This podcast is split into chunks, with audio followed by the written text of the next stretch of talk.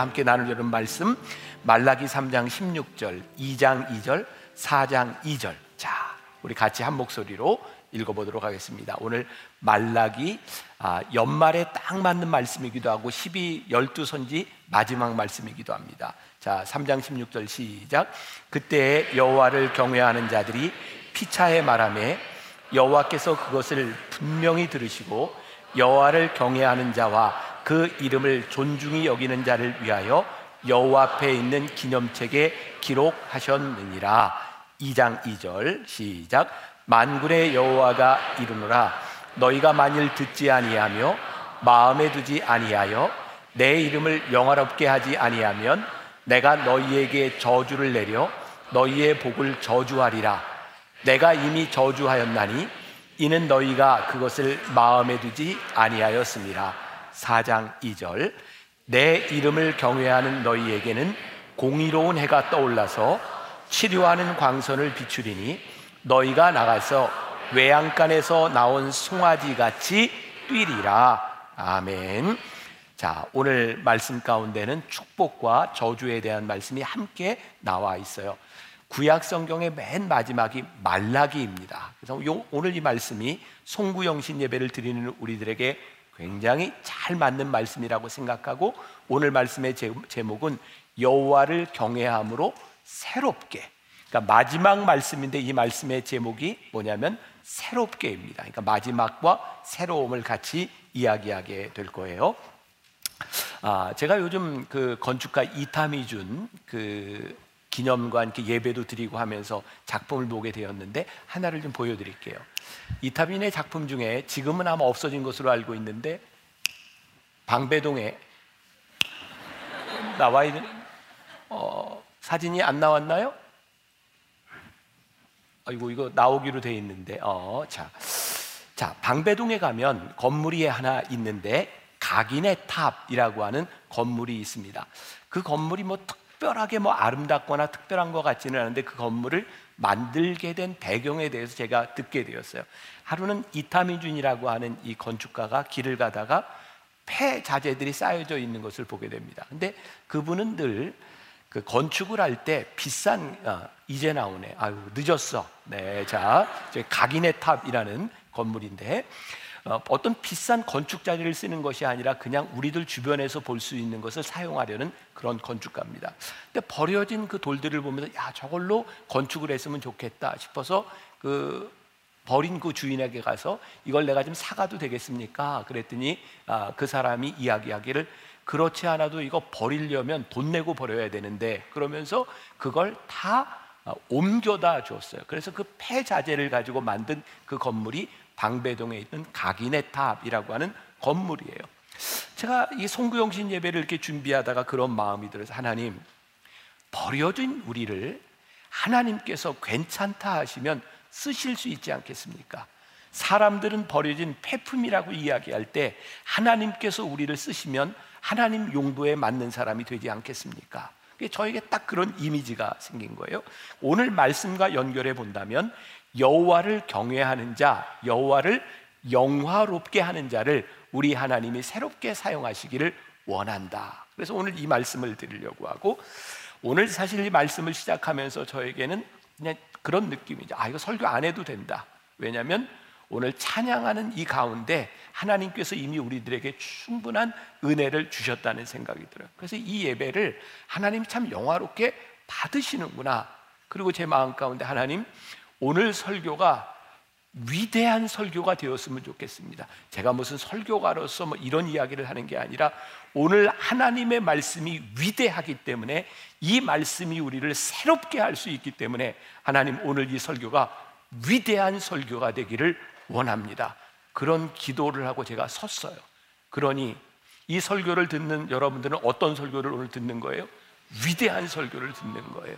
어떻게 하나님의 말씀이 위대하기 때문에 오늘 이 말씀이 우리들에게 새겨졌으면 좋겠다는 마음이 들어요. 말라기에 대해서는 간단하게만 이야기를 하죠. 말라기는 구약 성경 맨 마지막에 있어요.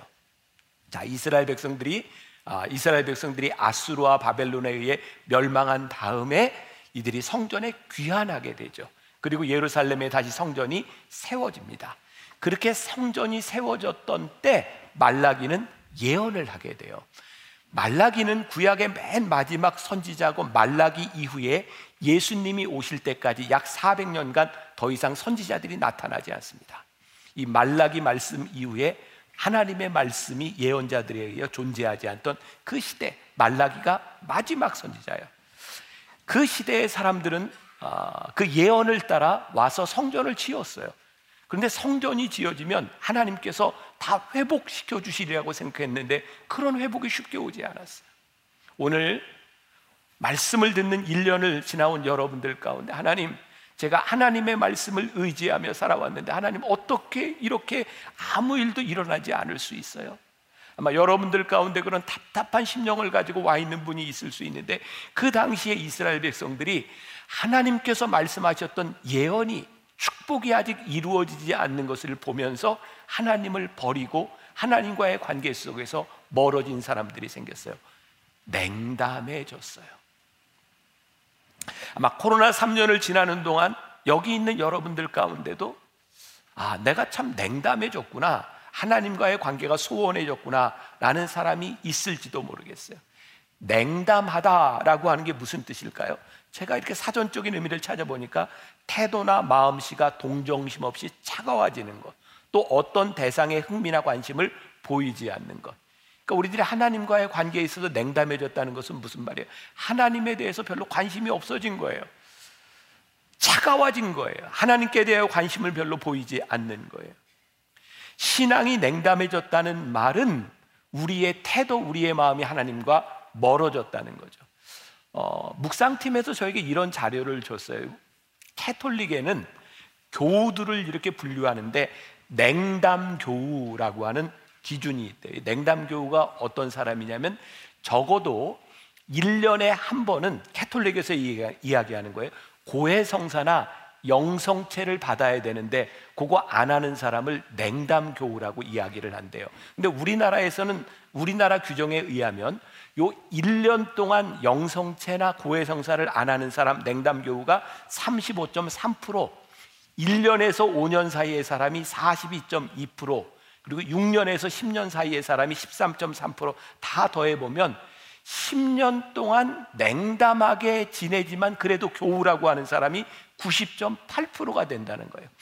진짜 냉담한 사람은 9.2% 정도가 된다 그래요. 냉담 교우 10년에 한 번쯤만 나오면 냉담 교우라고 인정을 해 주는 거예요. 그러니까 이 중에도 1년에 한 번쯤 송구영 신 예배 나오는 분이 있죠. 예, 냉담 교우라고 이야기할 수 있을지 모르겠어요. 자, 냉담해졌다, 신앙이 없다. 이 냉담이라고 하는 것은 신앙이 없다는 말이 아니라 하나님과의 관계가 좀 소원해진 거예요. 차가워진 거예요. 하나님의 사랑은 변함이 없는데 그 사랑에 대하여 우리들이 어떻게 반응하느냐에 따라 냉담 성도가 될 수도 있고 그렇지 않을 수도 있어요. 그런데 아직은 냉담한 하나님께 대하여 실망한 사람들에게 오늘 우리들에게 주시는 큰 약속의 말씀이 있는데 자, 말라기 4장 2절에 우리가 조금 전에 읽었던 거예요. 내 이름을 경외하는 너희에게는 공의로운 해가 떠올라서 치료하는 광선을 비추리니 너희가 나가서 외양간에서 나온 송아지와 같이 뛰리라. 지난 몇 주 동안 예배를 마치고 나가는데 우리 성도들 중에 정말 간절한 마음으로 저에게 기도를 요청하는 사람들이 있었어요. 제가 늘 이야기하잖아요. 저에게 어떤 능력이 있는 게 아니라 저는 그냥 목사예요. 근데 하나님께서 역사하시면 하나님의 능력이 임할 수 있는데 그 간절한 마음으로 기도하는 성도들을 보면서 제가 손을 얹고 기도하면서 하나님 역사해 주세요. 치료의 광선을 발해 주세요. 외양간에서 나온 송아지처럼 뛰게 해 주세요. 하나님, 지난 3년 동안 하나님과의 관계가 소원했던 우리 성도들에게 의로운 해가 떠올라서 외양간에서 나오는 송아지가 뛰는 것처럼 하나님의 역사가 우리 성도들 가운데 다시 한번 일어나게 하여 주옵소서. 제가 오늘 위대한 설교라고 하는 것은 하나님의 말씀을 선포하기 때문이라고 생각해요. 자, 여호와를 경외하는 자들, 저는 오늘 말씀의 주제를 말라기 3장 16절로 잡았어요.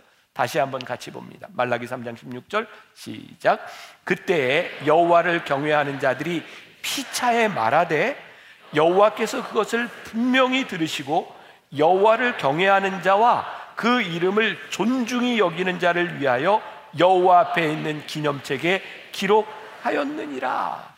성전이 완공되었는데 아직 하나님의 역사가 이루어지지 않고 있는데 그래서 많은 사람들이 냉담해지고 있는 이때에 여호와를 경외하는 자들이 피차에 말하되 여호와께서 분명히 들으셨다. 이 믿음을 지키는 사람들을 여호와께서 존중히 여기시다. 아직 아닌데 지난해 오스왈드 챔버스의 주님은 나의 최고봉을 우리들이 묵상할 때 제가 참 아, 은혜스럽게 봤던 그 구절들이 뭐냐면 늘 시금석, 시금석이라는 말이 있어서 시금석. 신앙의 시금석. 하나님께서 침묵하시고 우리의 신앙에 어떤 일도 일어나지 않는 것 같은 그 냉담함 그 가운데서 그게 신앙의 시금석이라. 우리 인생의 가장 힘든 때를 우리들이 어떻게 지나가는가? 근데 오늘 이 말라기 말씀을 통해서 우리들에게 주시는 약속이 뭐예요? 여호와를 경외하는 자들에게 주시는 약속이 있다. 어떤 약속? 여호와께서 분명히 들으시고 여호와를 경외하는 자와 그 이름을 존중히 여기는 자를 위하여 여호와 앞에 기념책에 기록하셨다. 여호와를 경외한다. 여호와를 두려워한다. 이게 NIV 성경에 보니까 요 구절을 이렇게 표현했어요. 야, 이거 오늘 잘 예, 나왔네. 자, 영어로 보세요. Then those who fear the Lord talk with each other. 여호와를 두려워하는 사람이 서로 같이 말하되 and the Lord 예수 하나 주님이 listen and heard라고 되어 있어요. listen 듣는다, heard 듣는다. 여러분들 이 차이 아시죠? 우리 중학교, 고등학교 너희들 이거 차이 아니? listen, heard는 hear는 그냥 들리는 소리예요. listen은 뭐예요? 주의 깊게 듣는 거예요. 여호와 하나님께서 우리의 말하는 것을 들으시는데 그냥 들으시는 것뿐만 아니라 우리를 우리가 말하는 걸 주의 깊게 들으신다. 그리고 여호와를 경외하는 자들의 하는 얘기를 주의 깊게 들으시고 우리 하나님께서 우리를 존귀 여기시겠다고 약속하셨다는 거예요. 여호와를 두려워하는 마음으로 우리들이 하는 그 말들이 뭘까요? 여호와께 집중하는 거예요. 여호와께 집중하는 자들의 말들은 어떤 말들일까요? 여호와 하나님의 뜻이 무엇인지를 아는 거예요. 자, 오늘 제가 위대한 설교라고 해서 하나님 하나님을 믿는 자들 여호와를 경외하는 자들을 통하여 하나님 우리들의 삶을 통하여 하나님의 뜻이 드러나고 하나님의 영광이 드러난다면 하나님께서 우리를 존중히 여기시겠다. 우리들의 삶에 열심히 사는 것이 문제가 아니라 우리들이 열심히 사는 것을 통하여 여호와의 존귀하심이 드러날 수 있다면 하나님이 우리를 존귀 여기시겠다. 오늘 한 해를 마감하고 한 해를 맞이하는 저에게 하나님 우리 만나 교회를 통하여 하나님의 존귀함이 드러나게 하여 주옵소서. 우리 성도들의 삶을 통하여 하나님의 뜻과 하나님의 존귀함이 드러나게 하여 주옵소서. 이게 얼마나 복된 일인지를 우리들이 고백할 수 있어요. 좋은 예가 될 것 같아요. 인도의 민담에 나오는 얘기입니다. 어떤 고매한 스승 밑에서 수련을 쌓고 있던 제자가 선생님, 제가 20년 만에 물 위를 걷게 되었습니다. 그러자 스승이 이렇게 말했대요. 하, 애 많이 썼구나. 그런데 그 물 위를 걸어서 건너는데 배싹이 얼마냐? 20 루피입니다. 그래, 또 20년 고생해서 20 루피 벌었구나. 어떤 경지에 오른 제자가 또 스승에게 이야기합니다. 스승님, 이제 제가 어떻게 하면 날 수 있을까요? 스승이 대답합니다. 하늘을 나는 건 새에게 맡겨두어라. 그러면서 또 이렇게 얘기해요. 새들처럼 하늘을 날아다닌다는 것, 무리를 걸어 다닌다는 것, 그게 뭐냐? 그게 초능력이냐? 아니면 질서를 파괴하는 거냐? 아니, 어쩌면 인생을 허비하는 것일지 모른다. 여러분 자포자기라는 말 아세요? 자포자기가 두 개의 뜻을 가지고 있는데 여러분들이 모르는 걸 알려드릴게요. 자포자기. 자기가 할 일은 포기하고 자기가 하지 말아야 할 일에 기분 내는 게 자포자기예요. 어, 자기가 할 일은 안 하고 자기가 하지 말아야 될 일에 기분 내는 것. 하나님이 영광을 받으시는 것은 강을 건너고 하늘을 날기 때문에 하나님이 영광을 받으시지 않아요. 여러분 옛날에 그런 사고 많이 있었죠. 막 처음에 슈퍼맨 나왔을 때 영화 나오는데 애들이 망토 메고 막그 뛰어내린 거 있었잖아요. 아파트에 뛰어내렸잖아요. 슈퍼맨하고 떨어지다 어떻게 죽고 그랬잖아요. 그래서 절대 따라하지 마시오. 막 이런 거 써놓고 그랬잖아요. 하늘을 나는 건 새가 나는 거예요. 여러분들이 망토 메고 이렇게 나는 거 하나님이 여러분들에게 그거 기대하시지 않는 거예요. 물속을 막 날아서 다니고 막 물속에서 사는 건 물고기가 하는 거예요. 하나님이 우리들에게 그거 기대하시지 않는다는 거예요. 하나님께서 우리들에게 기대하는 것은 하나님께서 우리들에게 하라고 하신 일을 통하여 우리들이 하나님께 영광을 돌리는 존재가 되라는 거예요. 그러니까 여호와 하나님께서 우리들에게 원하시는 것은 우리를 통하여 여호와의 이름을 존귀하게 하는 자를 존귀하게 하고 여호와의 이름을 망령되이 일컫는 자를 저주하리라. 참 무서운 말씀이기도 하죠. 자, 말라기 2장 2절 말씀해 보니까 만군의 여호와가 이르노라 너희가 만일 듣지 아니하며 마음에 두지 아니하여 내 이름을 영화롭게 하지 아니하면 내가 너희에게 저주를 내려 너희의 복을 저주하리라. 굉장히 무서운 말씀이에요. 다시 말을 하면 하나님께서 우리들에게 주신 복을 복으로 살 수도 있고 하나님이 우리들에게 주신 복을 저주하여 저주를 받을 수도 있다. 하나님을 영화롭게 한다고 하는 것은 우리들의 삶을 통해서 하나님이 드러나는 거예요. 하나님을 우리들이 수단으로 사용하고 하나님을 뭔가 이용해 먹으려고 하는 자들이 아니라 하나님의 영광을 드러내게 하면 하나님께서 어떻게 하신다고요? 복을 주시겠다는 거예요. 제가 오늘 제가 이 이야기를 하려고 그러는 거예요. 위대한 설교일까요? 안 위대한 설교일까요? 저는 굉장히 위대하고 좋은 설교를 우리가 꼭 알아야 되겠다. 김영석 교수가 쓴 왜 우리에게 기독교가 필요한가의 그런 이야기가 나와요. 한 번은 미국의 유명한 신학 교수가 와서 한국에 막급 성장하고 교회가 성장할 때 어떤 유명한 큰 교회 한 번 가서 봤으면 좋겠다. 그래서 어떤 신학 교수를 통해서 그 교회를 가게 되었대요. 뭐 분명히 볼 수 있는 거죠. 뭐 예배가 여러 번 있으니까 사람들이 예배를 마치면 부지런히 나가고 부지런히 들어오고 근데 사람들이 막 뛰어 올라가는 거예요. 외국인 교수가 물었대. 저 사람들 왜 저렇게 뛰어 올라가는 거예요? 그랬더니 네, 앞자리에 앉으려고요. 여러분 옛날에 그런 얘기 많이 들었죠. 예배 드릴 때 앞자리는 금자리, 뒷자리는 무슨 자리? 잠자리. 이런 거 들어보셨죠? 네. 앞자리는 금자리, 은자리, 잠자리 그랬어요. 그러면서 앞자리에 앉아야 복을 많이 받습니다. 그리고 뛰는 거예요. 자, 우리가 예배의 태도, 아, 하나님 앞에 내가 정말 예배를 앞자리 가서 드리고 싶어. 그래서 앞자리에 온다면 그건 아무 문제가 없는 거예요. 근데 내가 앞자리에 앉으면 복을 받겠다. 복 받겠다고 온다는 것은 하나님을 영화롭게 하는 것과 어떤 관계가 있을까? 여러분, 우리가 복을 받는 게 잘못된 것이 아니에요. 그러나 우리가 예배를 드리는 것이 하나님을 드러내는 것이 아니라 우리들이 복을 받아야 되겠다라고 한다면 하나님의 영광은 드러나지 않는. 어떤 분들에게 참 힘든 얘기가 될 수 있을지 모르지만 제가 풀어갈게요. 이 김영석 교수님이 어렸을 때 평양에서 숭실 학교를 다녔는데 그 누이가 그 수녀 교육을 받았대. 그래서 한 번은 캐톨릭 성당에 가게 되었는데 가봤더니 앞자리가 이렇게 비어 있대요. 방석만 있고. 그래서 이게 왜 그러냐 그랬더니 그 캐톨릭의 그 자리는 돈을 내고 돈 많은 사람이 와서 앉는 자리인데 그 사람들이 안 오면 그 자리를 비워 놓는다는 거예요. 돈을 내고 앞자리에 와서 앉는 거예요.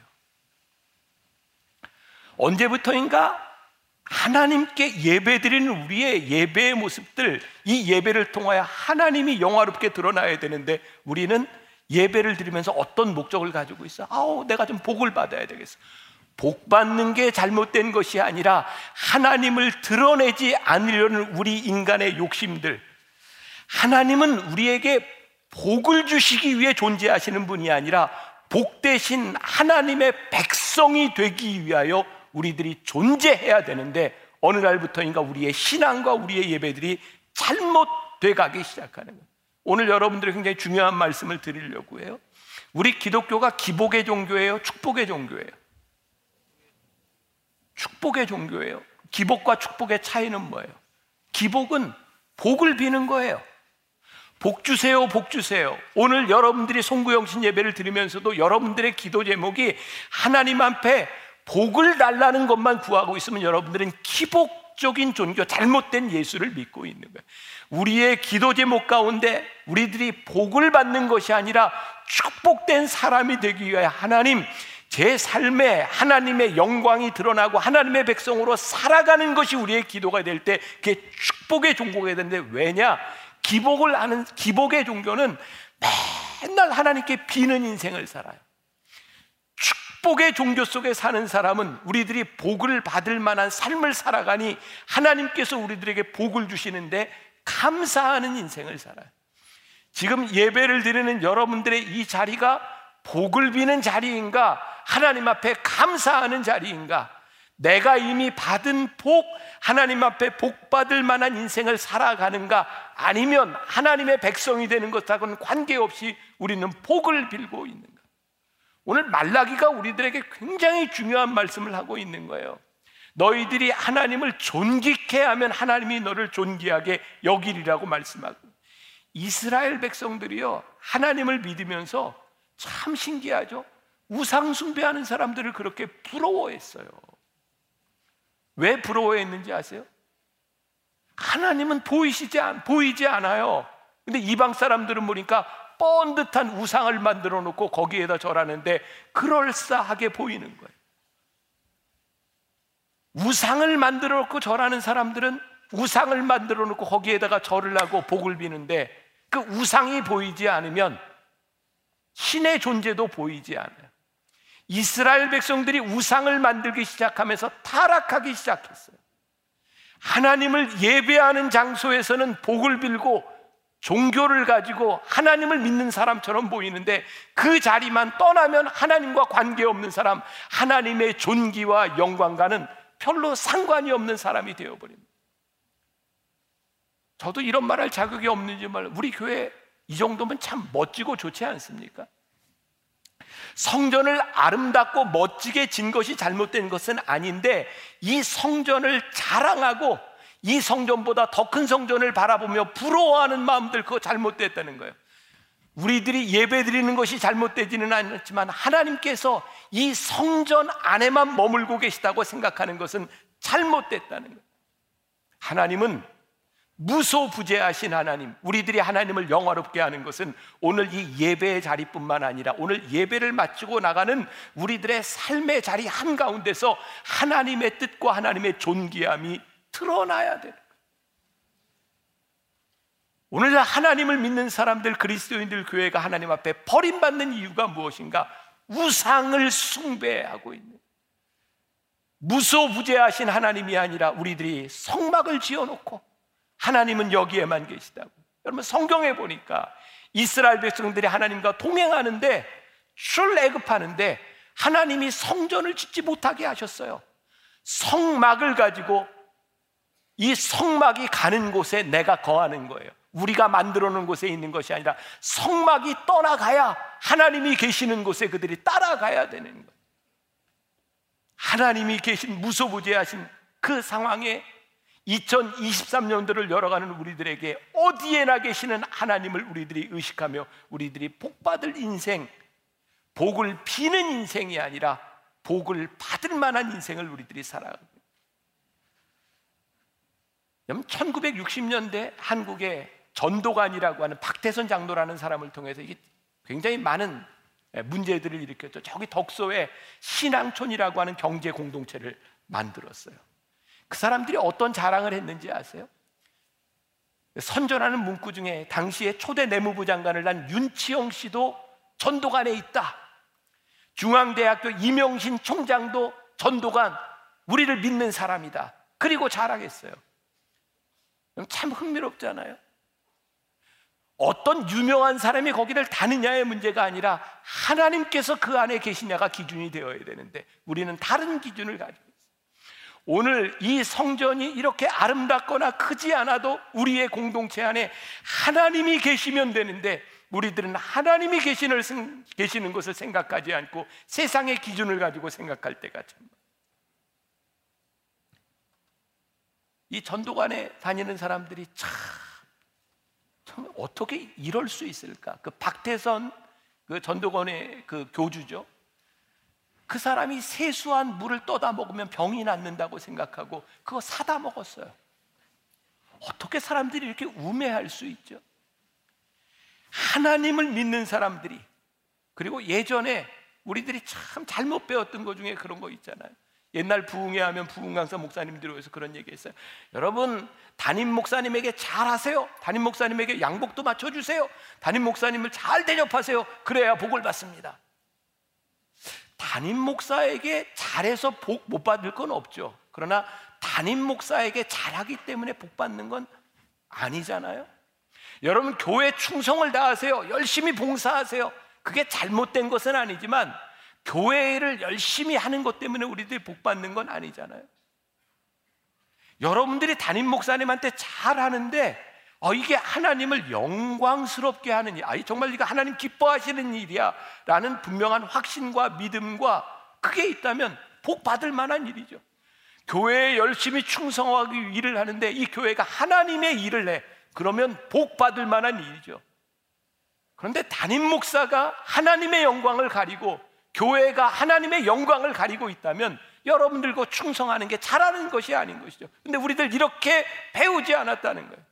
우리 하나님께서 다 들으시고 하나님을 존귀하게 여기는 것을 하나님이 보고 계시는데 우리들 하나님의 영광을 위해서 사는 것이 아니라 내가 이렇게 하면 복 받아 복 받을 일을 살고 있다면 하나님이 우리를 존귀히 여기시지 않는다는 것.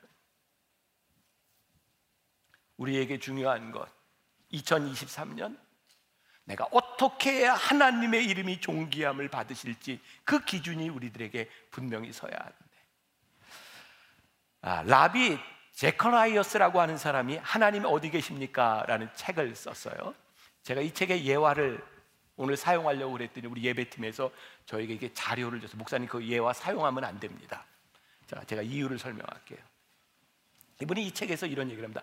하나님은 saw, 그 영어로 S-I-R, saw다. 미국 남부에는요, 그 엄마와 아버지를 부르는 호칭이 조금 다르대요. 미국에서는 아빠를 daddy, 엄마를 mom 이렇게 부르잖아요. 근데 그 남부 사람들은 아빠를 부를 아빠에게 이야기할 때 yes sir라고 얘기하고 엄마한테는 yes mom 이렇게 얘기한대요.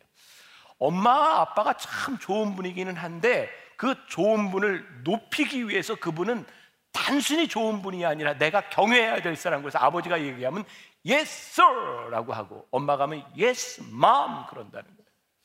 그 책에서 이런 이야기를 합니다. 말라기에서 하나님이 내가 아비일진데 나를 공경함이 어디 있느냐라고 말씀하시는 내가 아비일진데 나를 공경함이 어디 있느냐. 너희가 하나님을 믿는데 하나님을 하나님으로 믿고 있느냐. 이게 굉장히 중요한 이야기예요. 라비 제카라이어스 이 사람이요 200만 부가 넘는 베스트셀러를 쓴 거예요. 2020년에 이 사람이 죽습니다. 근데 죽은 후에 이 유명한 라비 제카라이어스가 성추행을 했던 일들이 드러납니다. 모든 출판사에서 이 사람의 책을 다 절판시켰고 이 사람의 목사직위를 취소시켰어요. 그가 하나님을 이야기했는데 하나님을 영화롭게 하지 않았어요. 내 복을 저주하리라라고 하는 말씀이 오늘 말씀을 준비하다 우리 예, 예배팀에서 목사님 이거 예와 사용하면 안 됩니다라고 하는데 그게 와서 확 닿는 거예요. 내가 열심히 살았다고 했는데 하나님이 내가 복음 받은 받은 복을 저주하시리라. 무슨 말인지 아세요? 하나님을 영화롭게 하지 않은 우리의 인생이 하나님께서 우리들에게 주신 복이 저주가 될 수 있다는. 얼마나 무서운 이야기예요.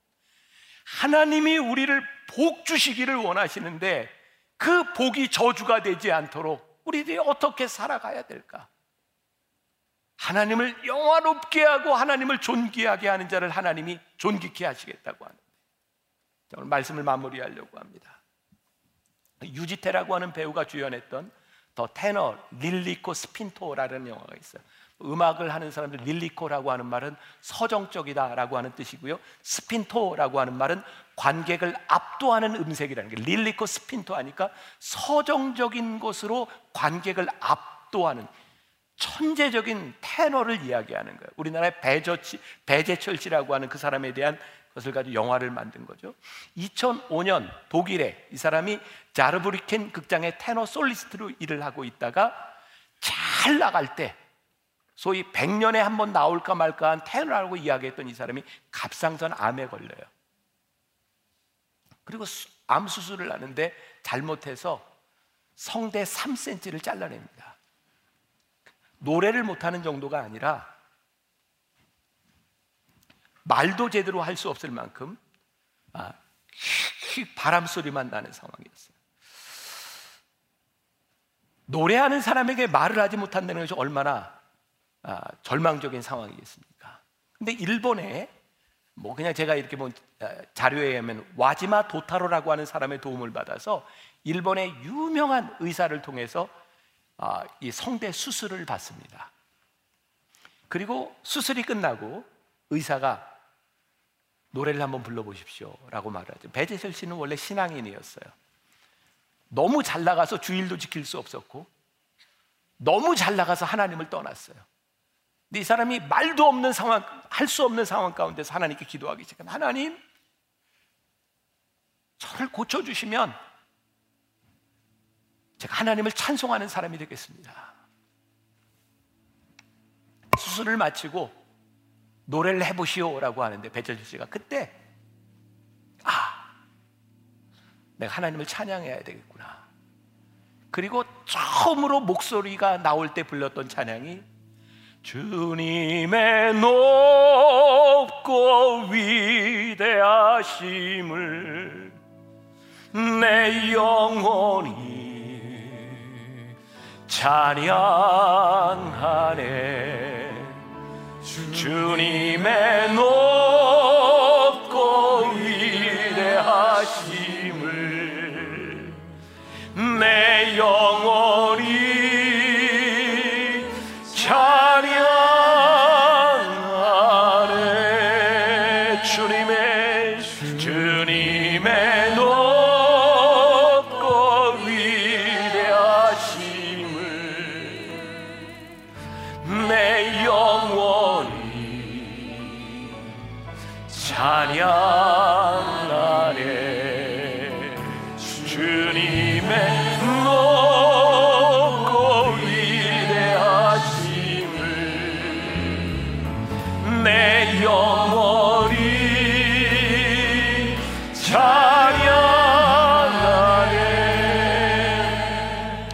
말라기 4장 2절 말씀해 보니까 내 이름을 경외하는 너희에게는 의로운 해가 떠올랐어.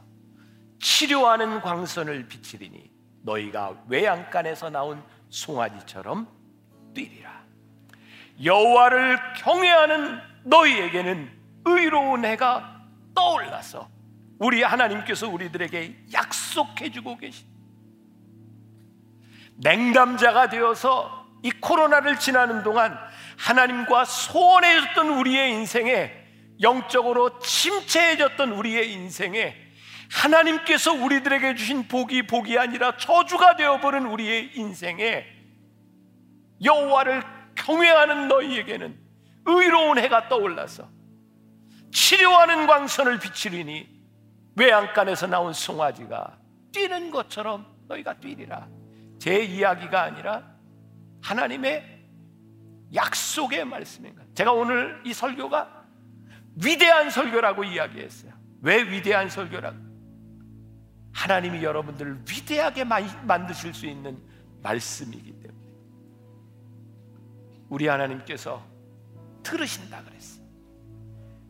존귀하게 여기는 자를 존귀케 여기겠다고 말씀하셨어요. 사랑하는 여러분, 2023년 우리들이 이 말씀을 붙들고 일어섭시다.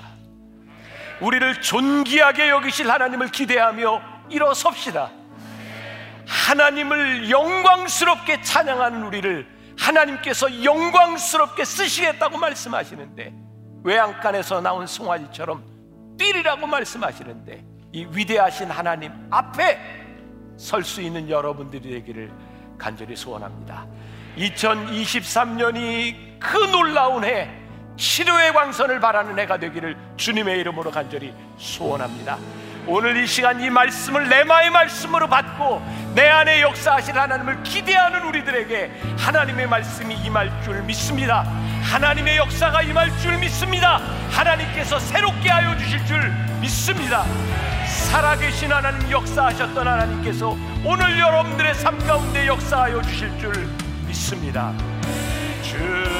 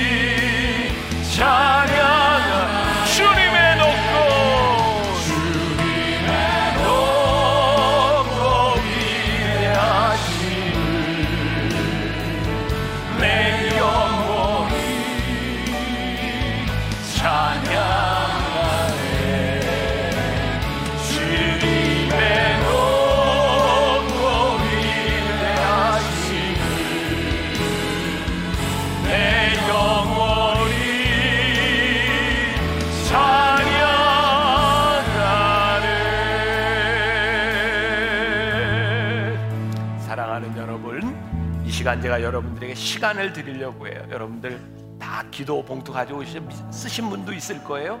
쓴 분들은 그 기도 봉투 붙들고 아직 쓰시지 않은 사람들은 기도 제목을 쓰세요. 다른 기도 제목이 아니라 하나님 제가 하나님을 영화롭게 하는 인생을 살아가겠습니다.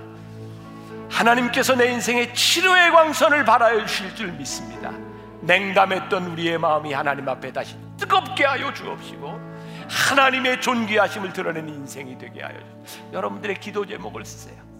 복을 받을 만한 사람, 하나님이 존귀케 할 만한 사람이 될 수 있도록 자, 기도 제목 쓰세요.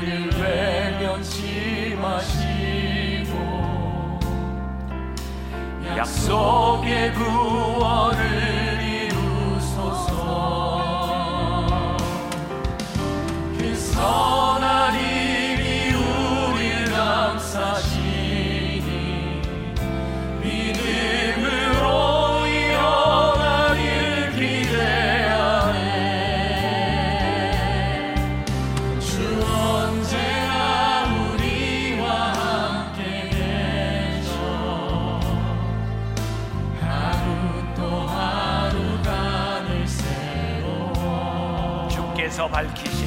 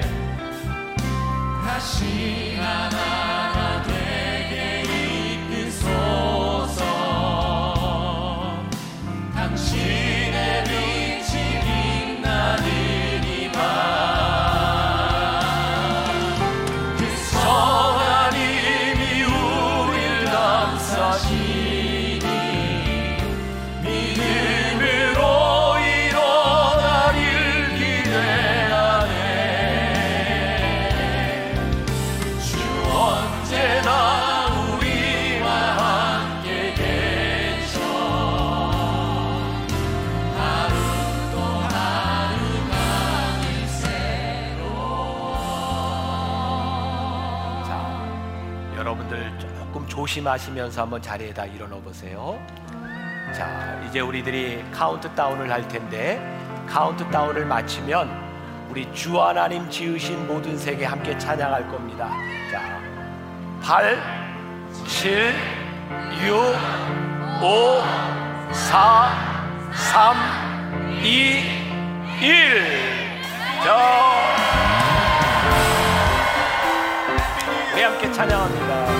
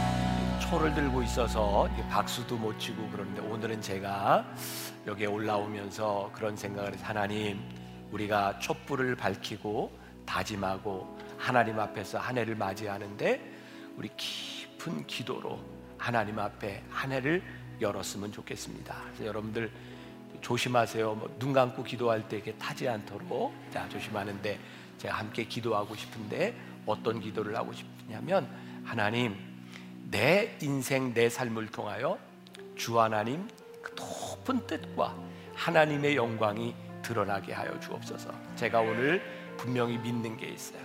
우리의 인생을 통해 하나님의 영광이 드러나면 절대로 하나님 우리를 버리시지 않는다. 의로운 해가 떠올라서 외양간에서 나온 송아지가 뛰는 것처럼 우리의 영혼을 뛰게 하시리라. 자, 제가 아, 여러분들 한번 주여 부르짖고 기도하자고 하면 우리 다 같이 뜨겁게 가슴에서부터 주여 한번 부르짖고 하나님 주의 영광을 드러내는 삶이 되게 하여 주옵소서. 2024년을 축복하여 주옵소서. 한번 우리 하나님께 영광을 돌리도록 우리 한번 주여 부르짖고 기도합시다. 주여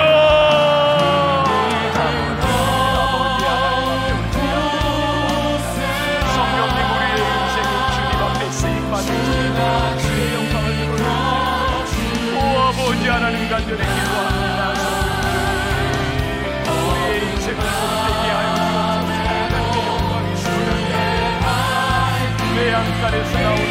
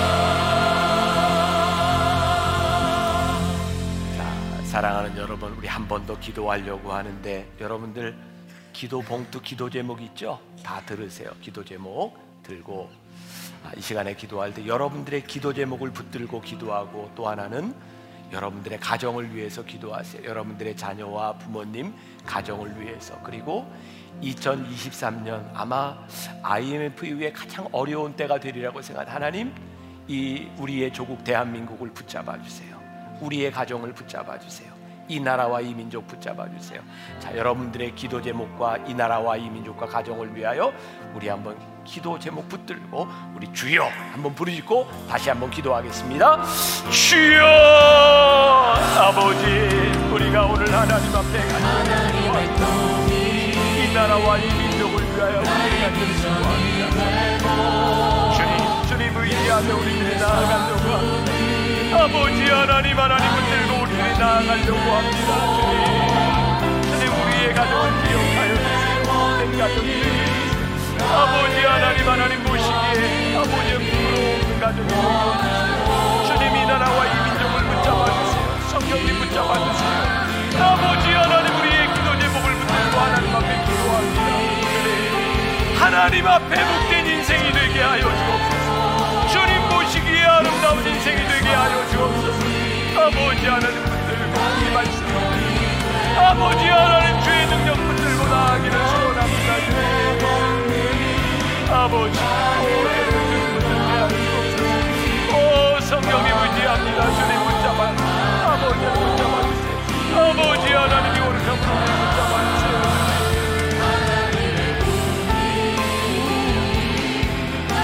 아버지 하나님 우리의 심령 깊은 곳에서부터 드리고 찬양해 아버지 하나님 중심이 하나님 앞에 얼마나 되어